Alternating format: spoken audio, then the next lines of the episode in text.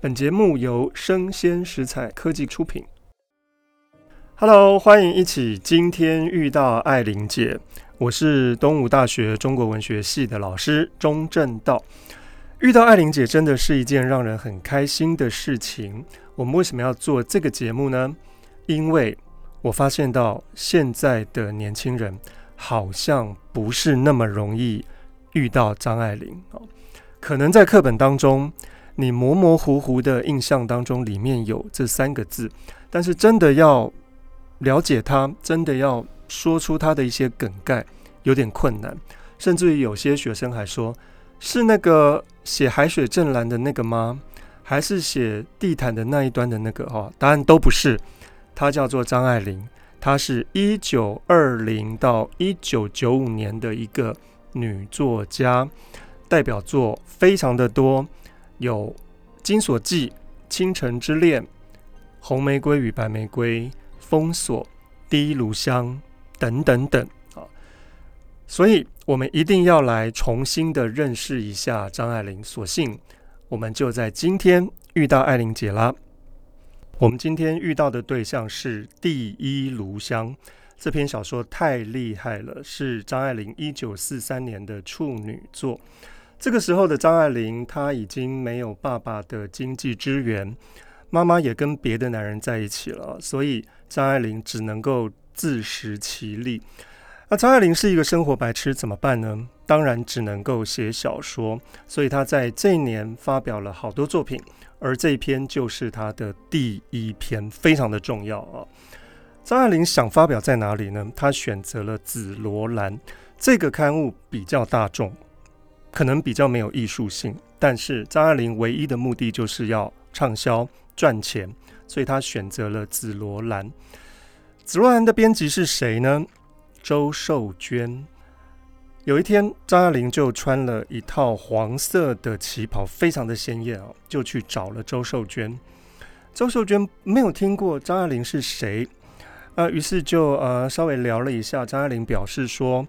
我这篇小说希望能够刊登在《紫罗兰》上面啊，当然呢，周寿娟很客气说：“好，稿子你放着。”张爱玲就离开了哈。其实张爱玲并没有说她是李鸿章的外曾孙女。周寿娟立刻把这篇小说拿起来看，就是这一篇《第一炉香》，一下子就看完了啊，大概四万字，拍案叫绝。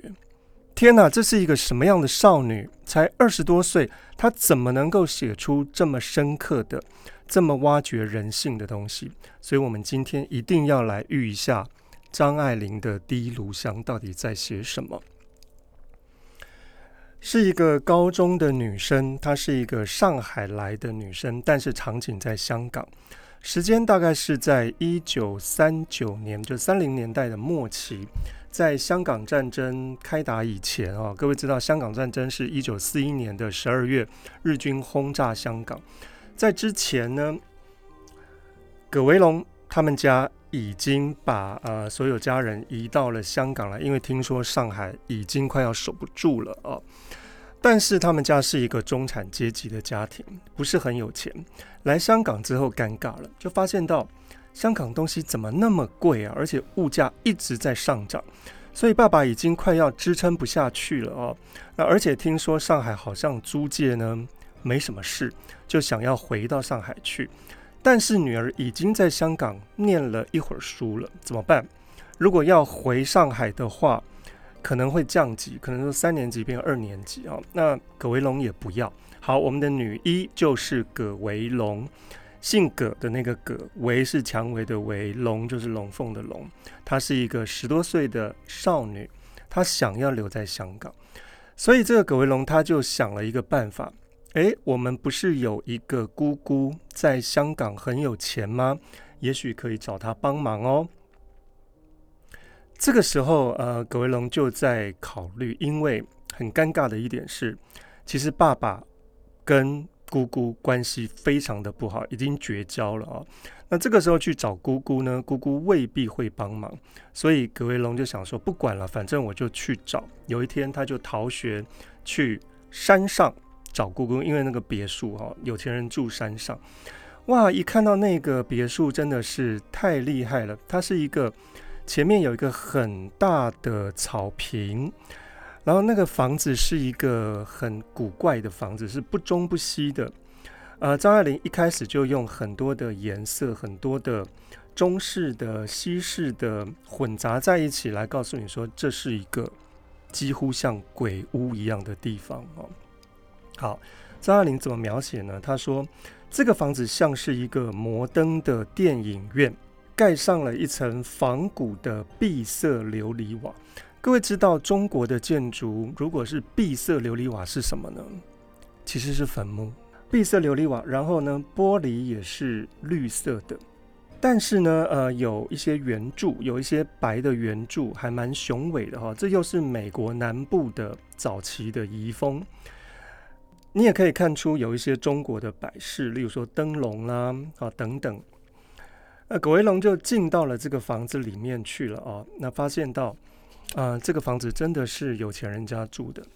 进去之后发现到啊，姑姑不在，姑姑一早就出门了，而且听两个里面的两个女生说，姑姑呢要晚上才回来，因为跟一个男生约会去了。这个男生非常年轻，才二十多岁而已哦。好，这两个女生是谁呢？其实就是在这个鬼屋里面的妓女 A 跟妓女 B。那其实也就是他的姑妈是开妓院的，开一个交际花的这个类似于妓院了啊。好，我们就看到了这个女生 A 叫做弟弟，弟是目部眼睛那个目哈，目部加一个弟弟的弟，弟弟就看斜眼看人的意思。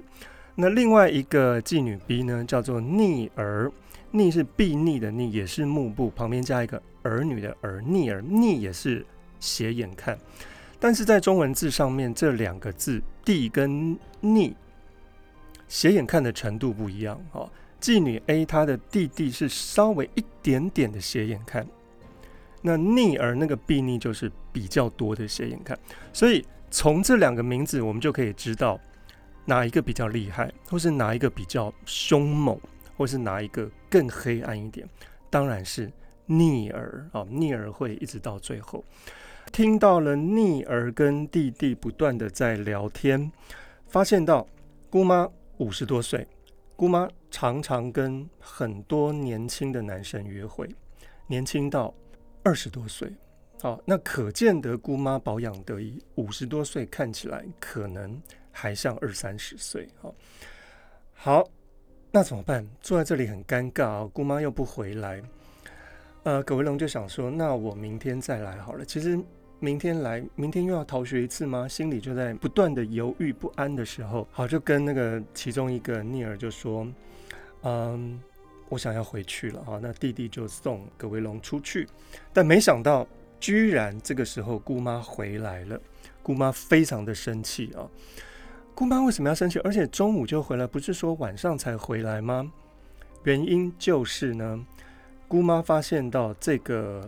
跟他约会的少年呢，大概二十多岁的一个男生，根本不是要跟姑妈约会的，是要以姑妈为幌子去约另外一个少女。好，所以姑妈就觉得啊，你跟我出来，原来是要约其他的女孩，我只是一个挡箭牌。好，所以呢，嗯，姑妈就生气，想说，那那我不玩了，我就中午回来了。好，要跟姑妈约会的就是我们的男一。这个男一就是，嗯，一个混血儿啊、非常的高，但是呢，脸是一个没有血色的，也蛮像鬼的一个人啊、那这个人呢，名字后面才会出现。我们现在只知道说是一个二十多岁的一个混血，跟姑妈在约会啊、那其实这个男生呢，就叫做乔奇乔。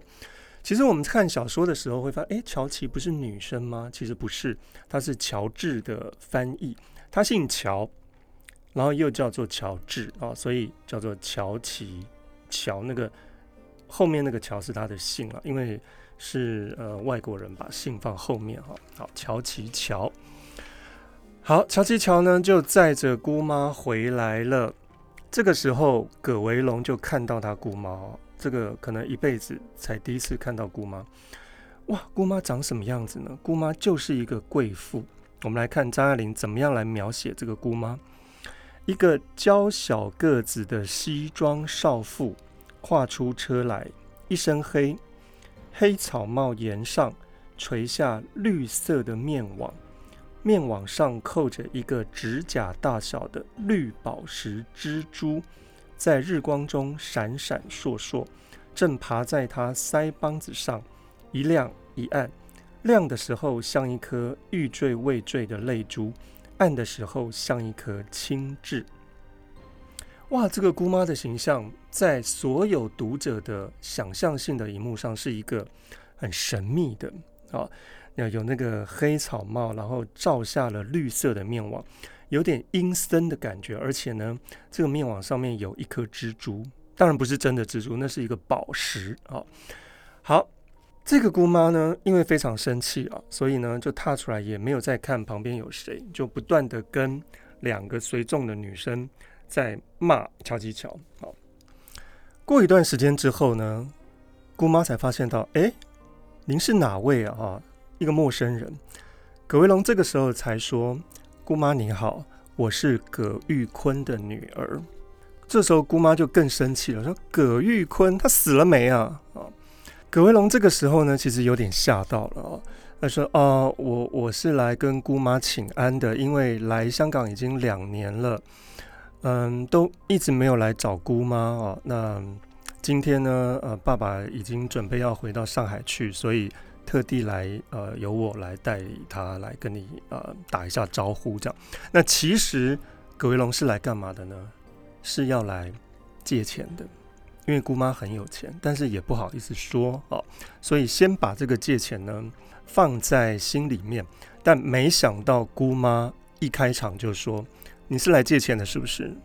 你门人都没有，我钱不会借给你，除非你爸死了。”哦，那可见得这对姐弟关系真的非常的不好哦。好，姑妈就明说了：“你爸如果死了的话，我会帮他买棺材。”不然我一毛钱都不会借你。那这个时候，如果你是葛维龙，你当场就吓到了啊！长辈这样跟你讲话，而且呢，一下就看穿你来的目的了。那怎么办呢？葛维龙其实也蛮倔强的。葛维龙就想说：好，既然你这么的强势，我要跟你借钱，我我也想要达到目的，那不如我就跟你进去看看你想要说什么。好，好，于是呢，就进到了客厅里面去。这个时候，葛维龙呢稍微等了一下，然后女佣们呢就说：“啊，小姐你可以进去了哦。”就正式的要跟姑妈聊天。这个时候，我们看到，嗯，姑妈的形象，张爱玲写得非常的好。她说，姑妈这个时候用一只扇子盖住了脸，其实就有点隔膜的意思哦，想要看看你这个侄女到底来要干什么。姑妈在转动这个扇子，所以嗯，阳光就一丝一丝的、一亮一暗的在姑妈的脸上流转啊。那这个时候，葛维龙就发现到，其实姑妈是借由扇子的一些空隙，在暗中的观察葛维龙到底来这里要做什么。张爱玲形容说，她那个扇子偏了一偏，扇子里面筛入几丝金黄色的阳光。拂过他的嘴边，就像一只老虎猫的须，阵阵欲飞。所以这是一个非常不友善的姑妈。葛威龙呢就表明说：“嗯，我真的是因为没钱了哦，但是呢又不想回到上海去，那怎么办呢？要来问问姑妈。”姑妈就看了一下葛威龙，哎，真的生得还蛮好的，蛮标致的哦，似乎可以帮我。赚一些钱，其实就是想要推自己的侄女入坑，可以吸引更多的男人进来。就想说好啊，反正呢也没差，那你就住在这里，呃，每天送你上学去，就解决了你的问题。好了，好，好，葛维龙就说啊，那真的是太好了。葛维龙就告别要离开了啊。葛维龙就顺着山路走下去，发现到夕阳当中的这个豪宅，就像是一个鬼屋一样。好，我们看张爱玲的形容，她说：“维龙向东走，越走那个月亮越白，越晶亮，其实月亮已经出来了啊、仿佛是一头肥胸脯的白凤凰，栖在路的转弯处，在枝桠里面做了巢。为什么形容这个月亮是一个白凤凰？因为葛维龙快要从麻雀变凤凰了，快要从一个穷人家的女孩变成一个富贵人家养的一个女儿了。然后呢，葛维龙就越走越看到这个阴森的地方，月亮没有了呢，就发现到天哪，那个大房子真的像是一个坟茔一样，像古代的皇陵一样。葛维龙觉得自己像是《聊斋志异》里面的书生，一下子转头过去，发现到那个白房子是一个大坟山。葛隆就想说：“嗯、我好像发现到里面呢是一个专门提供男人交际、男女交际的场所，怪怪的。也发现到这个姑妈呢这么样的留他下来住呢，也怪怪的哈。但是就心想。”只要我行得正，立得正，不怕他不以礼相待。我进去只是要念完书而已，即使里面是一个妓院，我都不怕。反正呢，我行得正，立得正就。隔天，葛维龙就搬进了这样的一个房子里面去了啊。那也骗了他的爸妈说啊，我当拿到一个奖学金可以住读学校，其实并没有，其实是住在了姑妈的家里面。好，一进到家里面呢，进到自己的房间里面去，葛维龙就发现到，天哪，天哪，天哪，这个房间真的太美了。而且准备把自己的衣服放到衣橱里面的时候，没想到根本不用哦，因为里面已经塞满了完全是葛维龙的尺寸的衣服了。也就是说，姑妈已经要用华美的衣服来吸引葛维龙，变成一个妓女啊。里面有什么衣服呢？张爱玲形容说，有加长的织锦袍子，有纱的，有绸的，有软缎的，有短外套，有长外套，有海滩上用的披风，有睡衣，有浴衣，有小礼服，有喝鸡尾酒的下午服，有晚餐服，有各式各样、各种颜色的衣服，全部都挂在那里。而且呢，每一件衣服的旁边都有丁香花的，呃，类似于熏衣服的那个把花瓣集合在一起的香包哦。那一打开衣橱，就整个香味四射。这个时候，葛维龙就觉得天哪，自己真像是妓女，真像是在长三堂子，也就是清朝的那个妓女户叫长三堂子啊，因为三块钱可以买一个妓女，这样长三堂子的妓女。好，然后呢，呃，葛维龙就听到下面在办 party 啊，他的房间在楼上，下面呢，姑姑在办 party。那每一首音乐呢，葛维龙就想说，啊，这样子的一个舞曲，我应该可以穿什么衣服？那样子的一个舞曲，我可以穿什么样的衣服？爵士舞，我可以穿丝绒的衣服。那呃，古典的歌剧呢，我又可以穿什么衣服？啊，蓝色多瑙河，我可以穿软缎的衣服。脑袋里面不断地浮现出衣橱里面的这些衣服适合在什么样的场合穿，其实也就是姑妈真的成功了。姑妈就是用物欲来勾引十多岁的葛维龙进到这样的一个地方来，进入这样的职业来。好，那葛维龙其实这个时候是有理智的啊，他就想说，看看也好，我看看就好，我真的不可以。做那样子的一个职业，但是我看看就好，于是就微笑入睡了。好，接着呢，嗯、呃，葛维龙在很多的这些女佣们，也就是嗯、呃，类似于交际花的对话当中，发现到呢，其实姑妈都是利用这些交际花来满足姑妈自己的性欲，因为这些交际花都很年轻。那很多的男人都是为了要去接近这些交际花，而不得不跟姑妈周旋。姑妈的目的就是想要跟这些年轻的或者年老的有钱的男子们呢发生一些性关系。有一天，梁太太，梁太太就是姑妈哈，因为她嫁给了一个香港的富商梁继腾，所以小说里面她叫梁太太。梁太太就大骂弟弟，弟弟就是那个交际花其中之一。我们说妓女 A，为什么要骂弟弟呢？因为弟弟犯了梁太太的忌讳。梁太太最大的忌讳就是，你们这些女孩不可以私下跟男生约会，一定要透过我，因为我要抽成，因为我要接近这些男性啊。如果你私下的跟这些男性约会是不可以的，弟弟当然知道，但是弟弟呢，竟然私下跟乔琪乔约会，哇，这个真的是犯了天条了。所以呢，梁太太就大骂弟弟啊。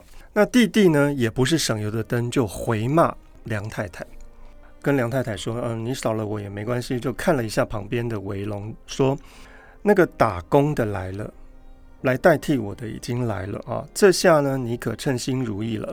自己的骨血，一家子亲亲热热的过活吧。肥水不落外人田，我似乎可以离开了，反正你也不要我了啊。那这个时候，维龙非常的尴尬，梁太太更生气了，那真的就把弟弟给赶走了啊。梁太太特别找逆儿来服侍维龙，为什么呢？当然是要监视啊，所以呢，我们这个故事另外一波高潮要开始展开了，有男二要进来了好。这个男二是一个大学生，长得非常的高，而且是运动款的，黑黑的。梁太太非常的喜欢，而听说葛维龙他参加的唱诗班里面就有这个男二，这个男二叫什么呢？叫卢照邻。兆是一亿一兆的那个兆啊，林是麒麟的麟，卢照邻是一个大学生，大概就二十岁左右啊。好，你知道这个梁太太真的是喜欢吃小鲜肉。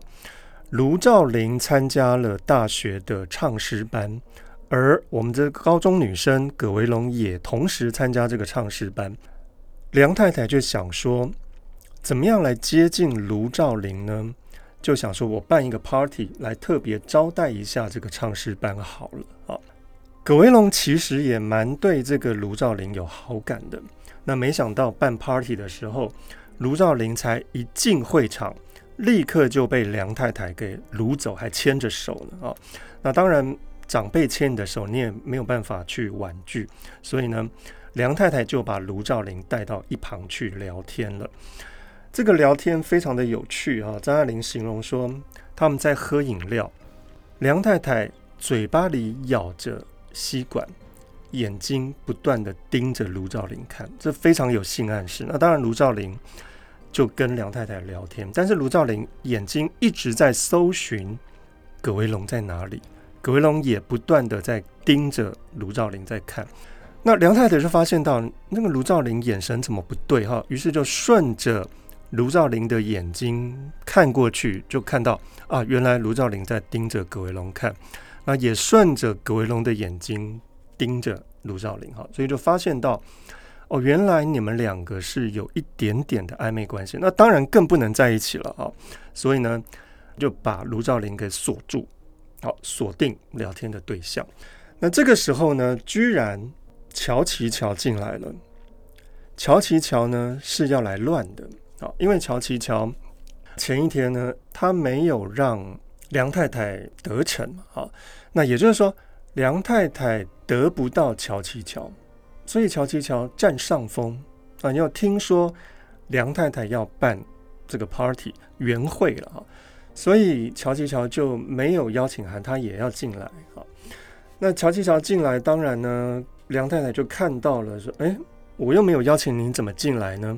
于是梁太太就派葛维龙说：“你你就去敷衍一下葛维龙。”所以我们的男一、女一就见面了哈。好，男一、女一见面呢，嗯，其实葛维龙并没有一见钟情，但是张爱玲怎么样去描述葛维龙的心情呢？张爱玲描述说：“给这个混血儿的绿眼睛一看，葛维龙他的手背。”露出来的手背啊，就像是热腾腾的牛奶一样，从青色的壶里面倒了出来，管也管不住，整个的自己全泼出来了哈。所以在意识上面，葛维龙觉得我只是来敷衍你的，但是在情感或者说在潜意识上面，其实葛维龙已经煞到了乔琪乔了。张爱玲就用“我全部的东西都泼出来给你看了，管也管不住了”这样子的形容来描述乔琪乔是一个情场高手，他非常的会撩妹。我们来看他们的对话。葛威龙大概出神了几秒钟，哈，忙定了一定神，就笑说：“你干嘛一直看着我啊？啊，看着我是是怎么样？像我是眼中钉一样吗？”乔琪乔就说：“可不是眼中钉吗？”恐怕这颗钉子永远不会拔出来了，你就留个纪念吧。这根本就是撩妹金句嘛！啊，好，于是他们两个就开始聊天，用的是英文在聊天啊。那但是葛维龙他有一点点生涩，不像混血儿说英文说的那么好，所以这个葛维龙越来越嗯、呃，在言语上面有一些困境的时候，乔琪乔就说：“我们别说英文了。”那要说什么呢？葛维龙只会上海话哦，也不会说广东话。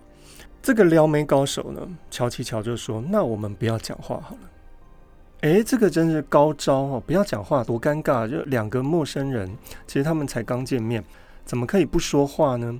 于是就静默了三分钟。那真的太尴尬了哈，所以又开始讲话。那要讲什么？又又不知道要讲什么，所以这个撩妹高手就说。不如我来说几段葡萄牙语给你听吧。那因为嗯，他是葡萄牙的混血儿。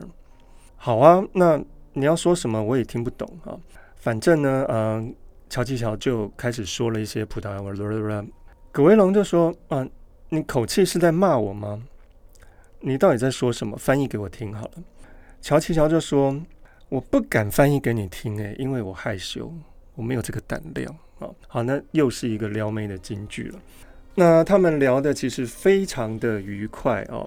当然，梁太太的策略奏效了，因为她就是要抵制住乔琪乔，不要来乱，不要看我跟这个运动帅哥卢照林在一起就来乱啊。所以呢，也就让两队成型了。第一队就是梁太太跟卢照林，第二队就是我们的男一跟女一。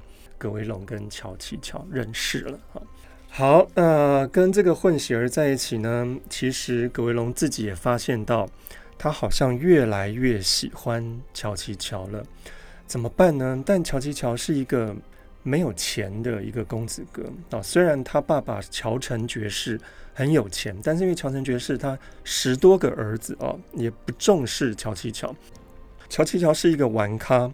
是要比较辛苦过日子的了。那当然，葛维龙也不会想要嫁给乔琪乔啊，所以也有一搭没一搭的。整个园会，梁太太跟葛维龙其实都没有吃东西，都在招待客人。所以呢，整个园会结束之后呢，这对姑侄就在餐厅吃东西啊，家里面的餐厅。梁太太就在一个可以照得到。葛维龙的像镜子一样的这个瓷盘上面看到，怎么葛维龙在笑啊？于是就问葛维龙在笑什么？葛维龙说：“没有啊，我哪有在笑？”葛维龙睁眼看到那个像镜子一样的瓷盘，就发现到自己真的在笑啊，然后就很尴尬。其实葛维龙在笑的就是呢，他今天认识了一个还蛮帅的混血儿，叫做乔琪乔啊，不自觉的笑了出来。那后来葛维龙也发现到。他的姑妈也在笑，而且是刹不住的要笑。好，于是虽然在呃餐厅里面，餐桌上面只有估值这两个人，但其实张爱玲形容的非常好。她说，无形中各自请了一个陪客，所以实际上是四个人在一桌吃饭，其实吃的并不寂寞。有一个老头叫做司徒协，司徒是复姓啊，协是呃协力完成什么事情的那个协，一个十字三个力那个协。司徒协是梁太太以前的客人，跟梁太太关系呢，嗯、又近又远啊。但是司徒协非常的有钱，他是一个马桶公司的老板，所以梁太太呢。当然也不会呃跟这个司徒协没有联络，但是有一搭没一搭的联络啊。那梁太太的心眼就是我要把葛维龙介绍给司徒协。天哪，司徒协几岁啊？他大概是一个六十多岁的老头。侄女几岁？才十六七岁。这是一个什么样的姑姑啊？真的是一个没有血没有泪的姑姑。但是呢，老鸨就是在做这样的事嘛，哈。所以呢，就把司徒协带到家里面来，在往家里面移动的时候，司徒协就在车上非常非常猴急的把一个金刚钻的手镯放到了梁太太的手上，好，挂在梁太太的手上。那梁太太当然非常的高兴啊，就说哇，这个非常名贵，而且在黑暗当中闪闪发光。在车外是大雨滂沱啊！张爱玲形容说，呃，像是白的、这个绿的、各式各样的这个绣球在后面滚，这个雨势非常的大。但是在车里面呢，那个发光的钻石的手镯真的是太令人高兴了啊！姑妈就跟葛维龙说：“啊，你看，你看，司徒协送我一个这么漂亮的金刚钻，这么贵重的手镯。”其实葛维龙对这个老头根本没有意思哦，葛维龙就。啊，趴在前座那个椅背上面呢，有一点不舒服，敷衍一下他的姑姑说：“啊，对了，不错了，很好看。”这个时候，司徒协又拿出一个一模一样的手镯，突然之间就像那个警察铐住罪犯一样，就把葛维龙的手也铐住了那个第二只的金刚钻的手环。葛维龙就吓到：“你这是什么意思？”其实就是司徒协想要跟葛维龙告白的意思，送一个见面礼啊。那如果你是一个这样的处在一个这样的情境下的少女，其实你会吓到，这太贵重，而且我知道你是什么意思啊，我绝对绝对不能够收。那怎么办呢？如果你是葛维龙怎么办？你的姑姑要你跟一个六七十岁的老头可能发生性关系，你要吗？你做得下去吗？请听下回分解。